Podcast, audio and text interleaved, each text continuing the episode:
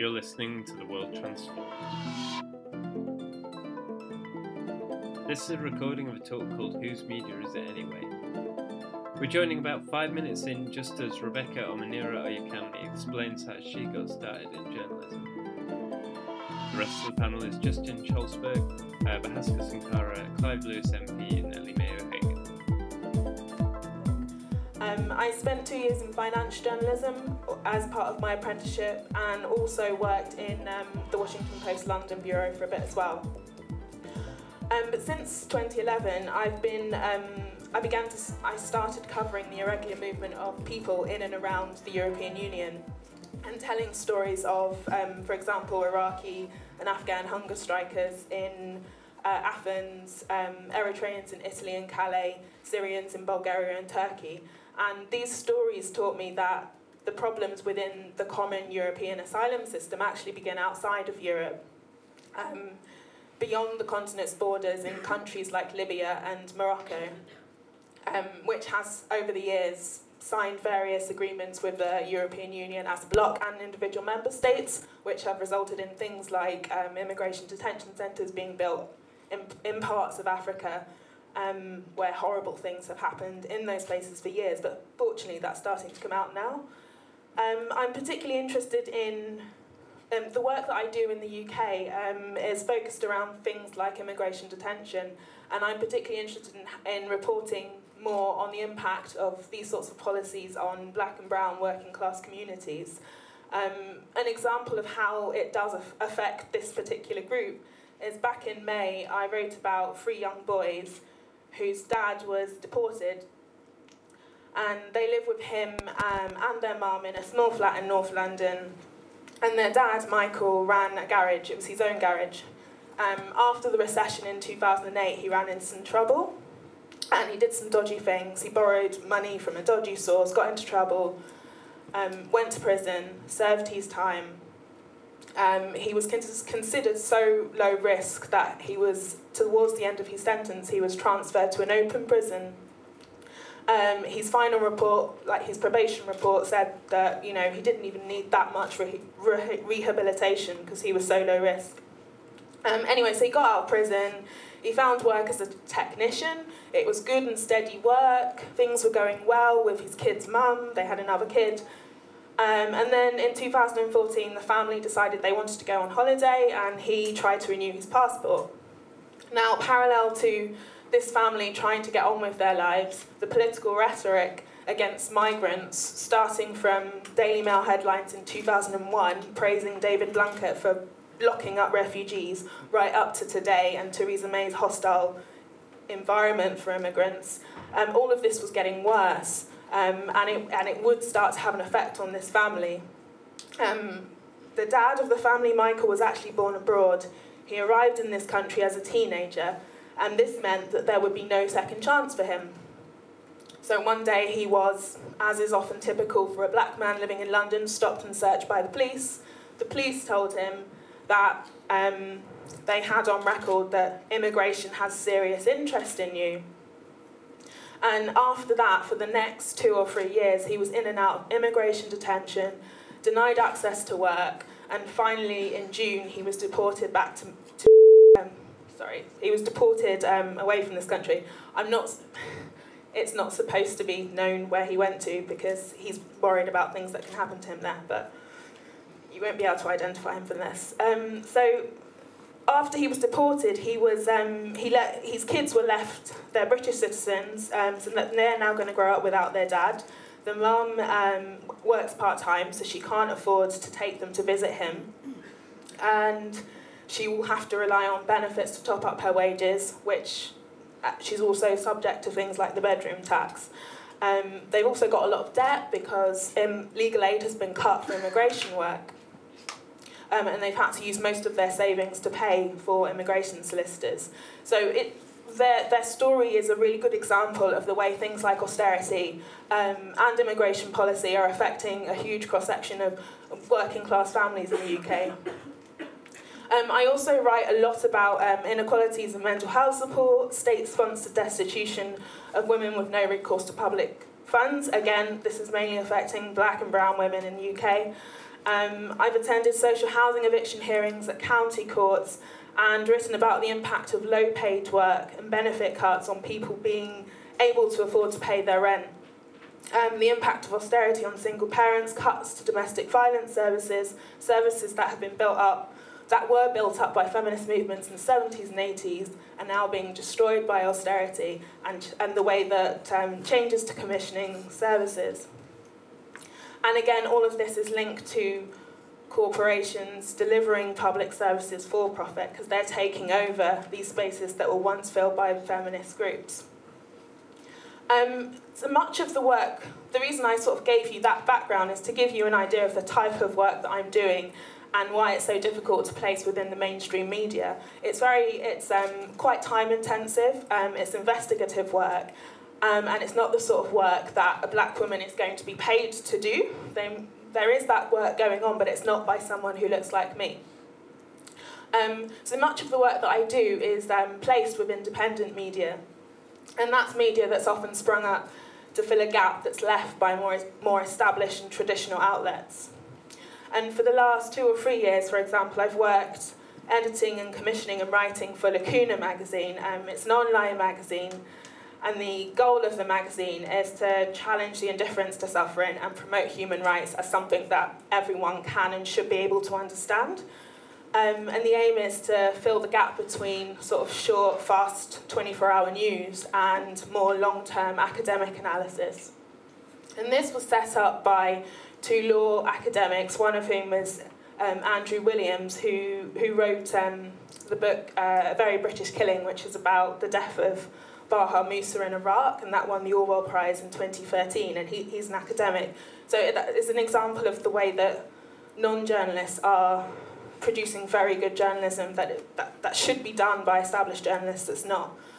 Um, I think the internet and online and new media um, has helped democratise the media as a whole. But one of the things that we need to do is democratise access to the skills and craft of the trade needed for good journalism.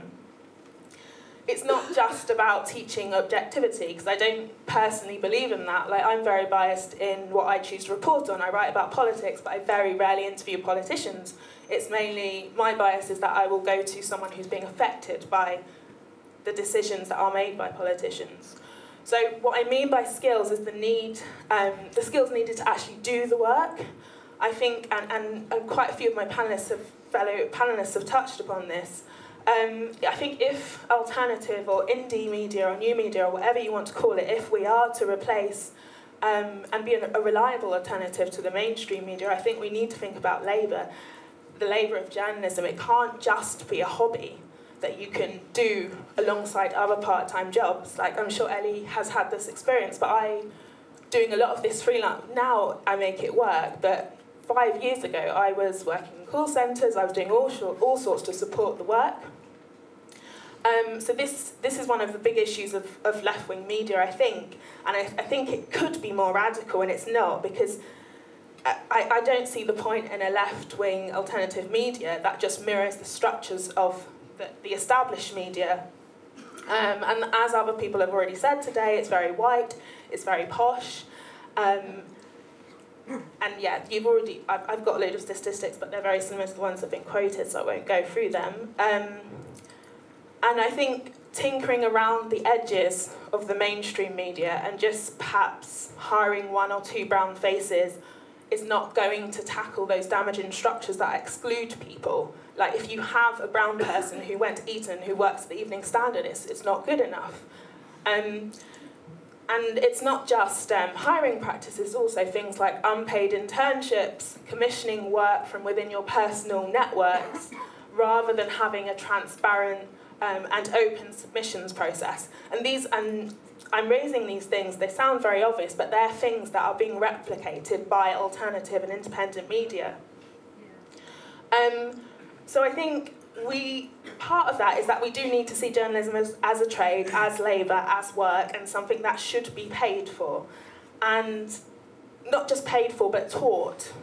Um, and that's part of what I do in my work as well. So as well as looking, telling stories that are kind of untold and not told elsewhere, what I'm trying to do as well is think about how I can move away from perpetuating some of these um, damaging structures.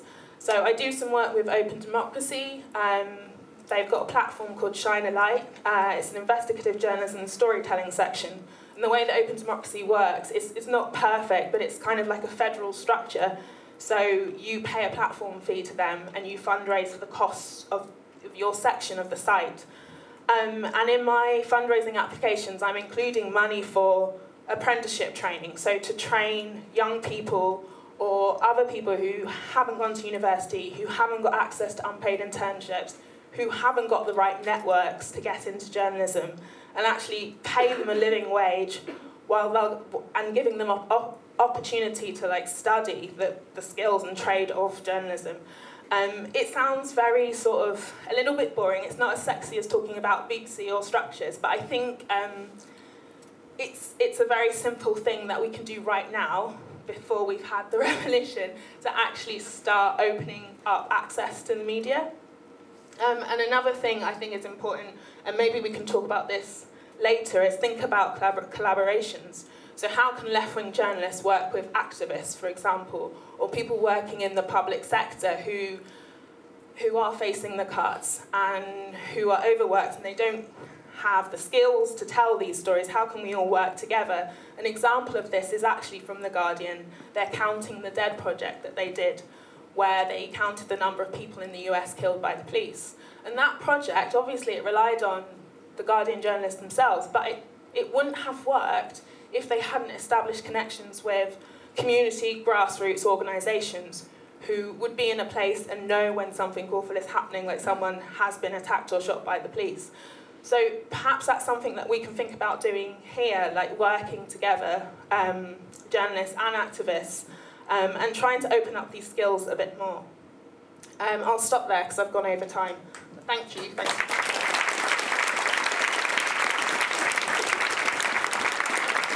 Um,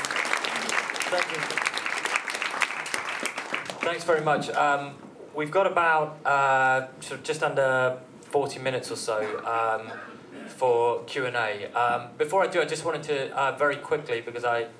I neglected to do so beforehand because uh, I'm a very bad chair, uh, but just really pay tribute um, to my fellow panel- panellists, also to the organisers, uh, Andrew Dolan in particular, for inviting us.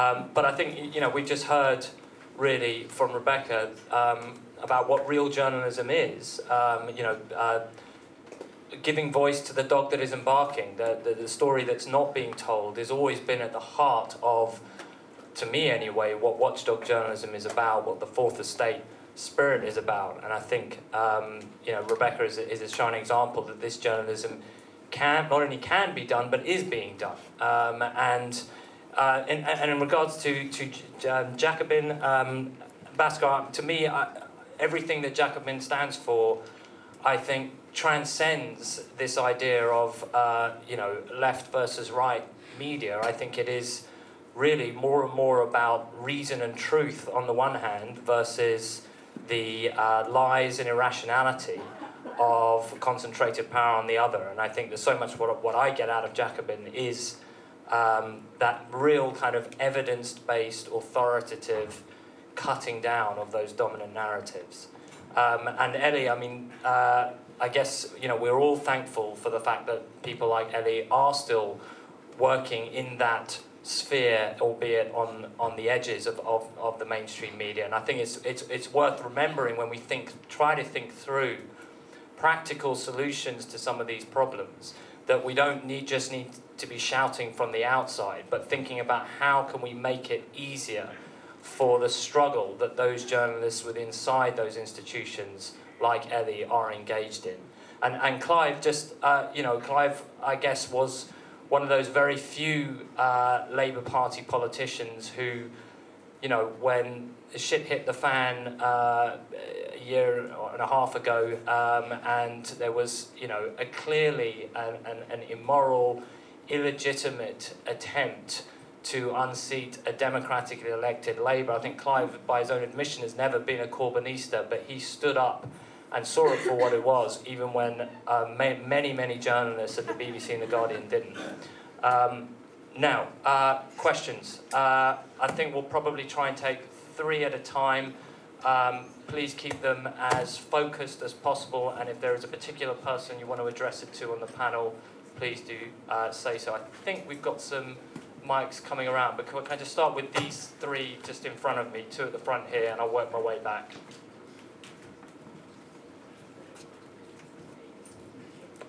Um, can I just move that jug? I can't see. Yeah. Uh, Ellie Mae, I really want to say you're about the only person that kept me reading The Guardian. Along. You, you, you bring an energy, you bring a, a youthfulness, not necessarily age-wise, but openness that I just really appreciate. And you, it's just lovely to have you there, and The Guardian should be grateful. Um, apart from that, I want to say also something that's disturbed me about some of the media, left-wing media that's happening and, and so on, is the tone of it. Um, I'm sorry, I'm going to name names, but for me, The Canary, when I read it, I'm just reading a left-wing version, really, of a lot of the right-wing press. It's just, you know, they're, they're doing this shit, aren't the Tories awful, aren't we clever, and I'm really sick of it. I don't want to keep reading it. I want something that raises the energy. I want positive things. I want. I loved your stories that you were talking about, where you're really connecting with people. I want, you know, and I, I guess more women journalists, and a, a sense of that the media is giving people hope. And what I notice is that a lot of journalists feel like they've got very cynical because they've been working probably with too many stories of, you know, people's pain and sorrow, and it's made them so that they can't use a whole lot of language that I'd like to hear, that I'm beginning to hear through Corbynistas and, and this way of looking at life that's more about connecting and people coming together. Like, I want to be able to say something like love, you know, caring, um, compassion, uh, even, you know, things like spirituality. I want to be able to have a much broader language. You know, I don't want journalists just running everything down and making everyone depressed. And I think that's part of what the problem is. At the moment, people take drugs, and I've just been with Russell Brand, and all of that goes on because of that sense of there's no hope, it's hopeless. So. Thank you very much.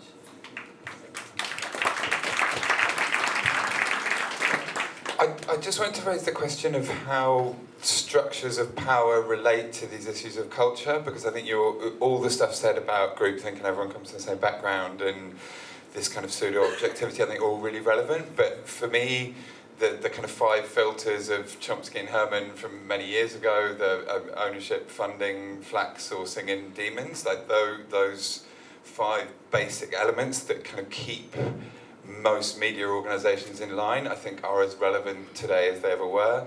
And I think I had a great line in a documentary a few years ago, which is that the greatest enemy of justice is time. And I think one of the reasons for that is, you know, something comes along, for instance, like these very effective, you know, the very effective analysis, I, I think, and I'm sure you can break it down in different ways, but because that's sort of old old hat, we don't really talk about it, but I think those things still apply just as much. And, and I think that there's a really interesting relation between the issue of culture and objectivity and centrism, because the very idea of objectivity that still kind of lurks intellectually and coherently behind journalism means that necessarily there, there has to be this sort of consensus that journalists are constantly working on, and what is the neutral place from which to be seeing these opposing arguments. And of course that, that allows for what's happened in the last thirty years when the, you know, the centre so-called gets shifted and shifted and shifted, and these journalists are still trying to be balanced, but I think in the process what they're doing is just deploying their their kind of elite groupthink. And so I guess to jump to the end of what I could ramble about, I think compassion as the basis of truth rather than objectivity is the only sensible way to move forward. And the reason the reason that's the case is only to the extent that we identify with other people's experience and frames um, and histories do we start engaging with the world in a truthful way. Um, you know, objectivity is always a way of trying to sort of step back and look at things where you inevitably just project your own in- inherited prejudices, maybe. Uh, thank you. Uh, Thanks. Uh, my name is Leo. Um, so I have two points. Um, the first one's quite a short one. Basically, Ellie said something about, well, there's no real, con- you know, big conspiracy in the media, and of course that's true. Most of the biases that operate operate structurally through class and exclusion and so on. But of course, there was a conspiracy in the media. It was called phone hacking. There was a gigantic criminal conspiracy which a lot of newspapers participated in, and which one journalist who quickly retired afterwards exposed. Now, I think that gets to an important point, which is that if we want to reform the media, we need to build a broad consensus that the current way in which it's funded, in particular, is inadequate. And in order to do that, we need to do more to demonstrate that the media is inadequate than simply to say, look, it's getting Jeremy Corbyn wrong, because, of course, we know that, but a lot of people in, in the country as a whole don't. Um, I think one way to do that is to look at all of the things in the last twenty years that the media has failed to expose. Usually things that have blown up into gigantic scandals and disasters, which could have been dealt with if we'd known about them beforehand. Arguably, the financial crisis falls into that category. Certainly, the Iraq War falls into that category, where instead the media was complicit in propaganda uh, and propagandizing. All one hundred seventy-five of Rupert Murdoch's newspapers backed the Iraq War, and his own magazine for neoconservative intellectuals in America, The Weekly Standard, came up with the idea before nine eleven, right? So then also, say, Grenfell. You know, Grenfell is the kind of scandal that could have been exposed before those events took place if we had well-resourced journalists working at a local level with the time and the skill and the intelligence to focus on something as boring as flammable cladding, right? We could have exposed that scandal if we had a function, especially if we had a functioning local media, and that also gets to the point about funding. The ultimate reality is the commercial media is collapsing in news because news is inherently harder to monetize online, because it's less of a commodity. You can just copy the news from a rival. So the incentive to originate news has collapsed. So we have to publicly fund news if we want to have good news. Public funding is also the only way to guarantee that we have equal influence over the news, because who pays the piper calls the tune. And therefore, owners control the media, but also so do people who are just better off, because they can pay more to subscribe. They are also more lucrative targets for advertising, so you can make more advertising money. So quality press has tiny circulation, much more money, and much more resources. You know, the Daily Mail's political power comes from its journalistic resources, the fact it can do a number on anyone it doesn't like, right, by throwing five journalists at it or whatever. So the only way we can do it is public funding. But the B B C obviously shows the limits of that, because the B B C is very, very responsive to government, because government sets its funding level, right? Um, and it has, and that, in, that inbuilt bias can only be got round by having a form of democratic control which bypasses parties. I think here we can use a kind of tenet of liberal ideology against the prevailing consensus by saying, well, we all agree that the state shouldn't direct media. Liberals agree with that. But we also can't fund it privately anymore. Therefore, the only solution has to be one where individual people get a portion of that fund and they decide who it goes to, and you have basic limits to prevent corruption, you know, um, uh, dispersing the money. But that requires journalists to be embedded in local communities and have deep connections with them in order to get them to turn out and give them their money every so often, or their portion of public funds. It means we all have the same level of influence because we all give the same amount of money. You could bar advertising to get rid of that problem, have everything that's produced freely available. Um, and if you do that, you also, to some extent, solve the training problem, because when you look at why are people not being trained, it's because there's no money. And also because the informal training model in British journalism was local journalism. You started off at a local newspaper and then you graduated to national newspapers. And local media has died, largely because advertising has gone online. And the result is now you need to be well off. You need to be able to pay for being for doing work that's unpaid for a serious period of time. That's how they screen people out who are working class, among other other mechanisms. That's one of the most powerful. Anyway, sorry, gone along. Um, I just, uh, uh, do you want to respond? Yeah. Yeah. Okay. Let's let's have a, a quick round of responses, and we'll take them. Um, uh, yeah. Um, so yeah, I worked. I was a journalist for thirteen, well, more than thirteen years, almost fifteen years, on local local newspapers. And then for uh, B B C The Keys, which is actually, B B C The Keys and B B C Radio Norfolk are the uh, television stations in which Adam Partridge based um, himself on. So uh, so I, I didn't work for B B C Nor- Norwich, I worked for B B C The Keys, I'm always quite clear. Um, but I have experienced that, same as Ellie Mae, being a black working class boy in the B B C, and it's a, it's very much, I feel very much an outsider, very much a glass ceiling, and it's actually one of the reasons why I think in the end I channeled a lot of my energy into the uh, into the reserves, into the military, because I just felt there was a glass ceiling there which I couldn't get through. It's, it's, it's quite interesting. Um, so picking up on some of the points, um, someone talked about reason and truth. I can't remember who it was. I think it was down here, and I, I think this is I think it's a fantastic point, and, I, and the point that was made about uh, the Canary. Um, I think we have to be just just open ourselves up to the fact that if we put reason and truth at the heart of our journalism, we may not always like uh, what it comes back with and tells us about our own movement, uh, and it may challenge us. And I think that's something we have to be prepared for. Um, I think it's a good thing. I think we need to be challenged. Like, for example, I'd love to know how the decision decision not to debate Brexit happened.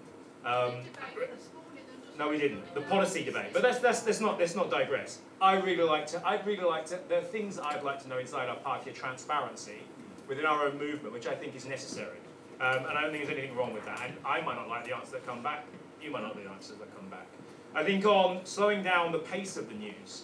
One of the things that I understand about the news that we have at the moment is that it's a constant churn. And I actually think if you look at the way that news operates, today's news is tomorrow's chip paper.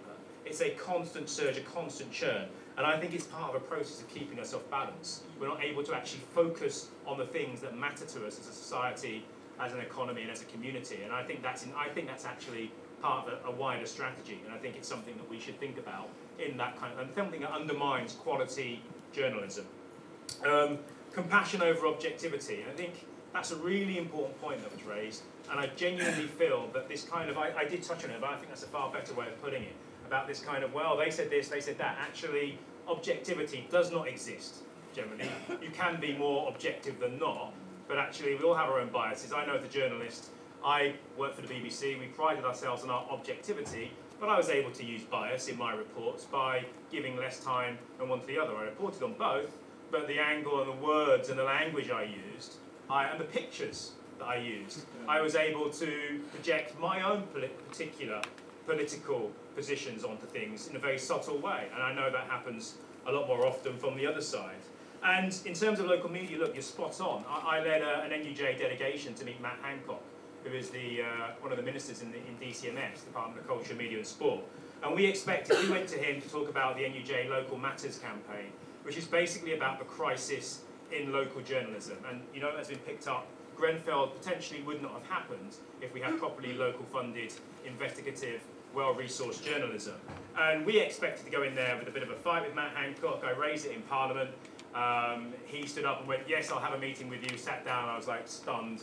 We got to the meeting, I expected him to fob us off, and we said, local media is dying, there's a crisis, the internet's in part killing it, but also the big businesses don't see it as profitable anymore, and they're putting out. And he said, yes, we agree, there's a problem, which I think kind of uh, tells you that if the Tories understand there's a problem with local media, then there probably is a massive problem with local media. So what we've, so what we've, what we've done there is that we're now going to go away. We've suggested and proposed that we have a commission to investigate the, what is happening in local media, the scale of it. I think it's pretty obvious. And then what we can do uh, to fund, alternative models of funding, potentially. That's what I think the N U J would like, to look at how we resource uh, local journalism when the business model for local journalism, on print especially, is dying before our very eyes. And I think that's critical. So thank you.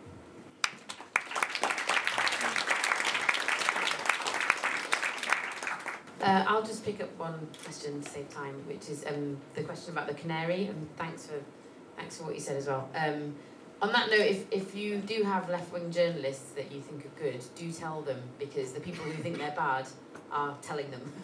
so so it, it does help when people say nice things. Um, it sort of makes you want to keep doing it. Um, in, in terms of the Canary, I think that the useful way to view the Canary is, is a, a symptom rather than a cause. I think that um, the, the mainstream media, particularly like those outlets that you would expect to sort of support, support the Labour Party and support Jeremy Corbyn, but who've instead undermined him, Uh, I think they have created a vacuum, and uh, the Canary has sort of filled that vacuum, and, and you know, things like Squawk Box and Evolve Politics those kind of websites, I think, have filled a vacuum that has been created by a failure of the mainstream to engage properly with this movement and to um, respect it as a legitimate movement rather than trying to write it off. I know his name is Mud, but I think Nick Clegg did put it very well. He said that um, Jeremy Corbyn is the most insulted and least scrutinised candidate that Labour has ever run, because um, instead of trying to understand why he suddenly became so popular, instead of treating him like a legitimate political candidate, uh, the the mainstream media responded by just kind of uh, trying to get rid of him. And um, Thomas Frank, who's one of my favourite American commentators, who wrote a great book called Listen, Liberal, he said this about uh, the way that the American press, the D C press, uh, reacted to Trump, which is uh, they treated him as though he was a foreign object who had rudely inserted himself into their creamy world. Um, and he says that although Trump's disapproval rating continues to soar, the more the mainstream media insults him, the less trust the public have. And I think it's because they can see that it's still this kind of herd mentality, and there's still a lack of analysis there. And I think, obviously, Jeremy Corbyn and Donald Trump could not be more different, but I think that the way that the media treats them both is the same, which is to insult them rather than to scrutinise them. So I think that's the way to see the Canary, is that it's filling that gap. But I think that all of the um, problems that we've talked about today, I don't think that the Canary can solve those. And I have a particular issue with its business model, which is that it's pay-per-click, which I think encourages writing sensationalist, exaggerated stories, which I don't think are particularly helpful and that are lacking in analysis. I also think that if you're claiming to be a left-wing paper, you should be paying your staff um, properly, and you should be giving them decent conditions. You should be uh, have a higher standard of employment than pay-per-click, so I do have a problem with its, its business model. Um, but I think until, you know, the Canary will continue exi- to exist so long as the mainstream continues to fail in its sort of duties. Um, and so I think that if, if you have problems with the Canary, the way that you address it is to address all of the problems that we've been talking about today and try to bring about an entire media that is fit for purpose.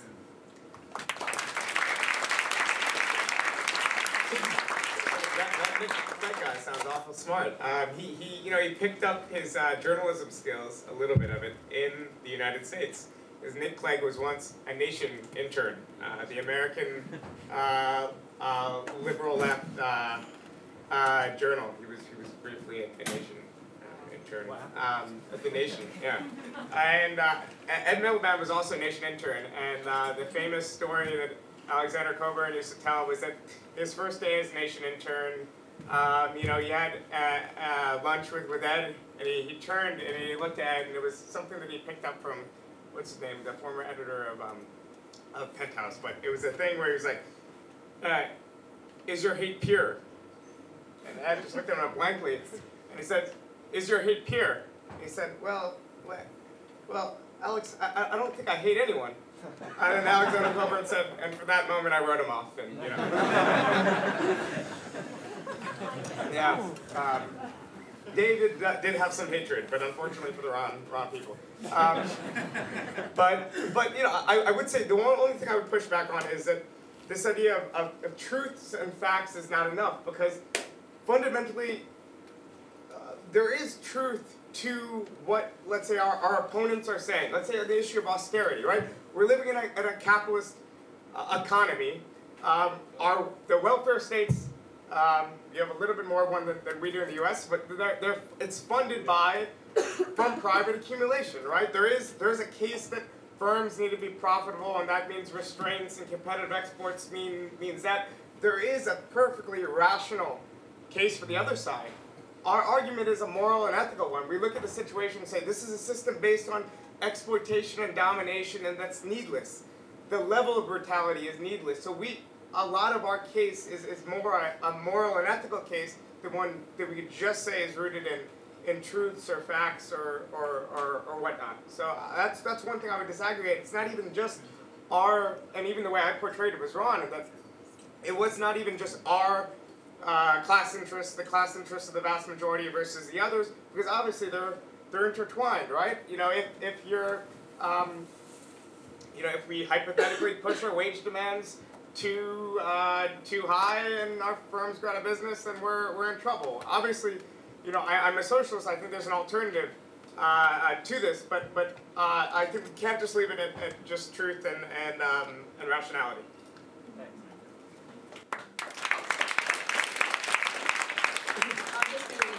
Um, I think if you tell a story right, then it will resonate with people that it affects. I find a lot of the stories where that I write, I get people contacting me and saying, you know, thanks for writing that. The D W P has just been pissing me around for ages. I didn't think it was happening to anyone else. It's really good to hear. So I think, and that's what the right is good at doing. They're really good at telling stories. That's why so many people read the tabloids. They're really um, engaging. So we have to be better at that. I just say, this entire time, this what? whole media conference, nobody has mentioned entertainment. Okay, I, I, I, thanks very much, but I, I want to just do this in an orderly fashion so we can get as many in as possible in the last few minutes who are remaining. So uh, if you can just put your hand up and keep the points as brief as possible, no more than one minute. We've got one over there, um, two or three in the middle there, uh, and one, two, three, four here. I'll try and get as, as many, if not all of those, as possible. We can keep them short. Thanks. Hi, um, this is uh, a few questions for Clive Lewis. Um, firstly, it's, it sounded like you kind of alluded to this, but just to, just to check, do you agree with many on the left and the right that the B B C is biased? Um, how do you feel about the B B C political editor needing a bodyguard at the conference? And um, something that came up at another event yesterday was the proposal to have the B B C Director General as an elected position. Is that something that you might support? And if so, how might you imagine it happening? Great, brilliant. Uh, a model questioner. Uh, three focused, short questions. Uh, yeah. Uh, let's get as many more of those in as we can.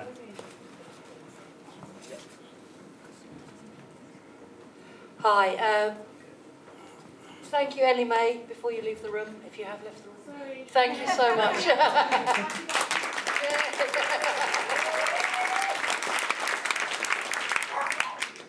um, As a female journalist, also freelance, doing um, uh, investigative stuff, it's very unsupported, it's very difficult.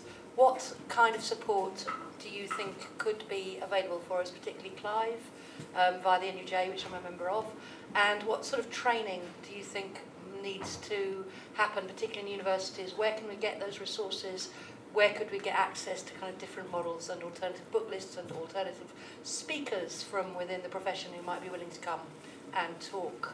Great, get some you. sort of cohesion. Thank you.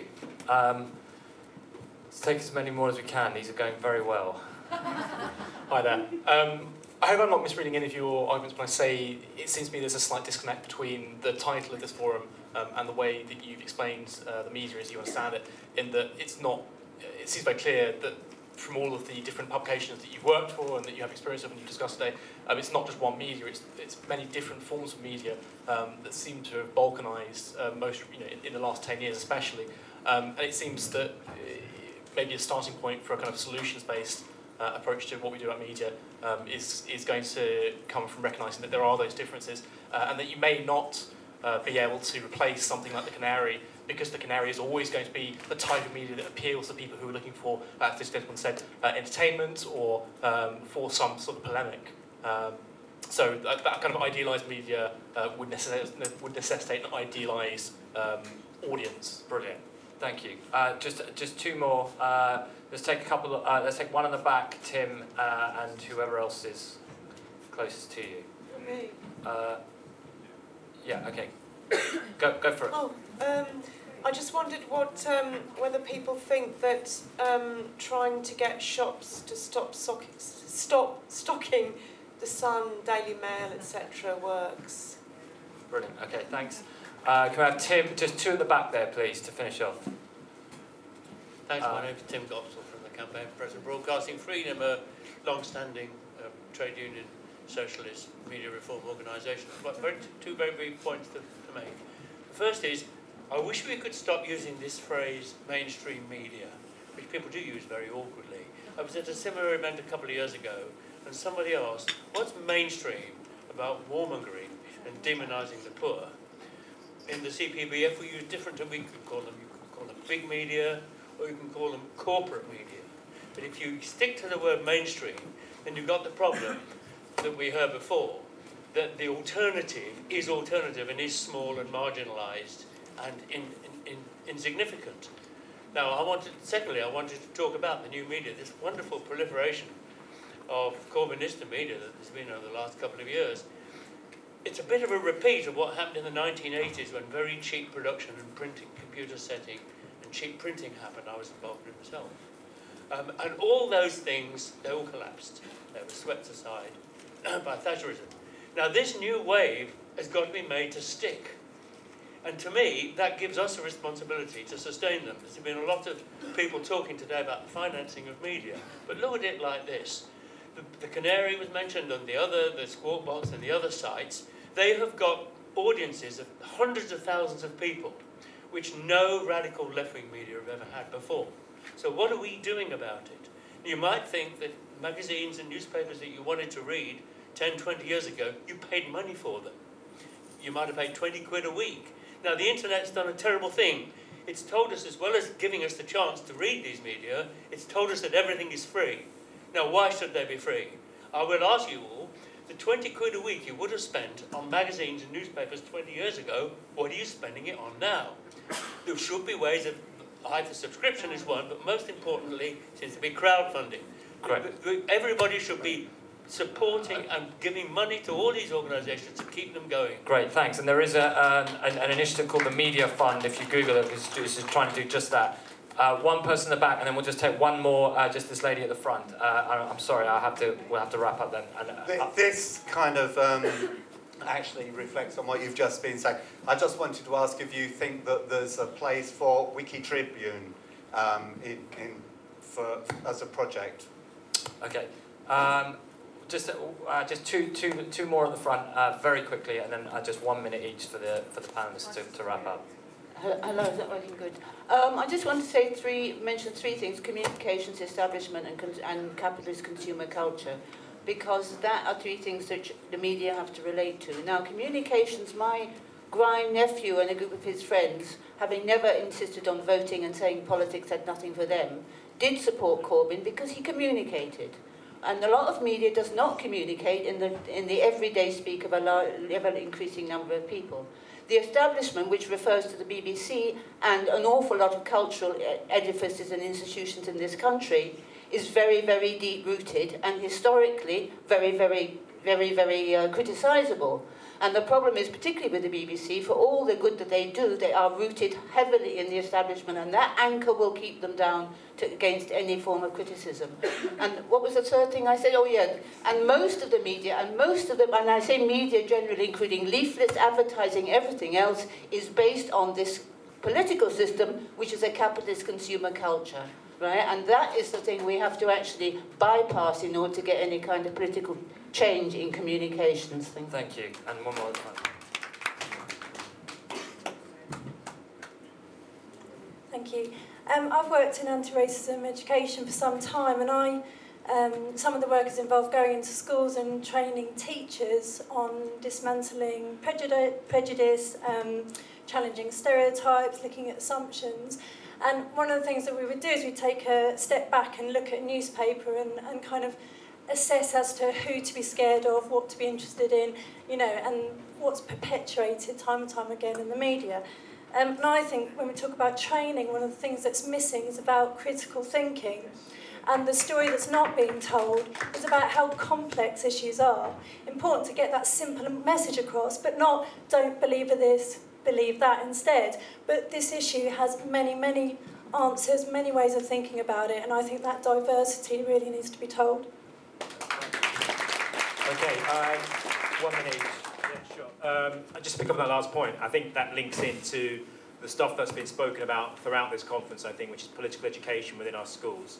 Um, because that critical, that ability to critically think, critically and ana- analyse is complemented by a media fit for purpose within our democracy. You need the two together. You can't just have one. If you've got, you know, automatons, consuming automatons coming out of our schools, then you can have any, you can have as brilliant media as you want. They just, they will just stick with what they have. So the two are complementary, and I think that's a really good point.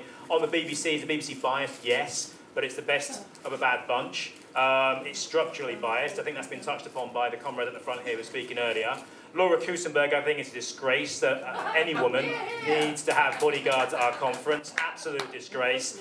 Tackle, play, you know, in football, it's that expression. Play the player, play the ball, not the player, you know? Argue with what she has to say. Don't threaten her, you know, because we're not like that. That's not how we roll on the left. Um, uh, you know, whatever you think about journalism, question that. Don't threaten her. Uh, in terms of the general director being elected, I think that would be a start, and I think that would open up a debate and develop a, a hunger from the public to actually change the B B C. And if you can, if you have an elected director general, then they're accountable to some degree. So it's not going to solve the B B C, but I think it's an interesting idea to be explored. On uh, the question of the N U J, if you come and see me afterwards, we can, I can actually I can actually approach the N U J about how they can help with the training or, or advising on journalists. The problem is it's a professional body, and part of the N U J's structure is such that it kind of defends the professionalism of journalism. And there is a little bit of a, a little bit of a a little bit of a tension here between the rise of volunteer kind of part-time journalists and those who do it for a living, and it's something we can talk about, and I'm sure that they, they need to kind of be flexible and adaptive, and I'm sure they will be. But if you come and see me afterwards, I'd like to take that up with you. In terms of speakers, alternative speakers, uh, N E F, New Economics Foundation, and NEON, uh, who I've been involved with for some time now, have a programme which Ellie Mae is, is partly responsible for developing speakers. They train public speakers to then people to speak in the media. So in the last election, they had a body of about twenty or thirty people from all walks of life who came in, had media training, and were then voices, alternative voices in uh, the corporate media to uh, speak and put forward our arguments. So if you want to get involved in kind of being front of house, then I think that's a good way. I'm happy to kind of put you in touch with them. Um, and I think that just finally finishing off, um, I would say if you're going to do anything after this meeting, it's definitely read quality investigative journalism and support it. Pay for it. You know, put your hand in your pocket and contribute to that. I think it's really important. It's the one thing we can all do practically when we come out of here. Otherwise, question everything and take nothing uh, for granted, because ultimately the, the, how the media functions and how effective it is is, is is important as how critical we think about things and the questions we ask ourselves. Thanks very much. Um, Just if I may, just I'm going to add uh, one thing to that, which is, uh, as well as reading investigative quality journalism and paying for it, um, come to our Media Democracy Festival Day on the second of December in London, which will be circulated in due course, because what we need, as much as anything else, to do uh, to support journalism is to organise, and to organise on, on, the, on, the, on this particular issue of solutions. We've talked a lot today about the problem, and although there we, we can, you know, we, we, we differ slightly on some of the semantics, we're all basically on the same page. The really, really difficult thing is, we all agree on the ends, but, but how, what are the means to the ends? And I think, uh, you know, Leo kind of touched on this earlier, but we need to think about how all the different options to democratise, uh, to decentralise and to make the B B C more accountable. We need to think about all the different options to check the concentrated power of voice that is in the hands of billionaires like uh, the Murdochs. And we need to, probably more important than anything and more immediately, we need to find a way to finish the Leveson inquiry, uh, because that holds the key to some of the most profound uh, Uh, systemic, institutional cover-up, probably in modern British political history. So, so, so very quickly, I would just say that there's a certain way we should pay attention to the phenomenon of segmented markets, right? Of just like, every between social media and other developments in capitalism now, we're getting to the point where you could consume whatever you want to consume in a very particularized, individual way. And I think the danger of certain publications on the left uh, is that we could end up just building a very, very large niche media. We could end up just dominating a, a segmented market instead of actually reaching out and winning over more people and serving as a useful base for politics. This is connected with the fact that uh, a broader political dilemma that we have is that there's a resurgence now in left-wing politics in the U K, of course, uh, even in the U S, but this resurgence is still tied to a quite fragile social base for this politics. Uh, William Morris has ha, had a line that was that said something like, um, you know, workers think they are a class we must you know, our role is to convince them that they ought to be a society. Uh, now we're in a position where even the class part is kind of um, in, in question. We kind of have to go back to, to actually thinking about where are the ways in which we can have left-wing ideas that aren't just ideas and aren't just debated, particularly among professional class people and, and others, but actually reach and, and, and, and connect with, with ordinary people. And I think the balance of that, and the really hard thing is to do that in such a way without just thinking the route to that is just simplification or essentially con uh, condescending, as opposed to, you know, the ability of people to actually deal with complex ideas and to make these ideas accessible. In other words, there should be no barrier to entry, but still be challenging. So the final thing I would say is that, you know, the The Economist. If you're going to read The Economist, you don't have to have read Adam Smith before, but it's it's in the bones of what they're they're doing. Uh, if you're going to read Jacobin, unfortunately, there's a few articles that you might have to read Karl Marx, so you might have to get certain references, and that in itself is a failure of editing, a failure on our end, and that's, I think, what we what we need: media that, that challenges people, but media that, that doesn't have the the barrier to entry or require this kind of prerequisite uh, reading to to uh, delve into.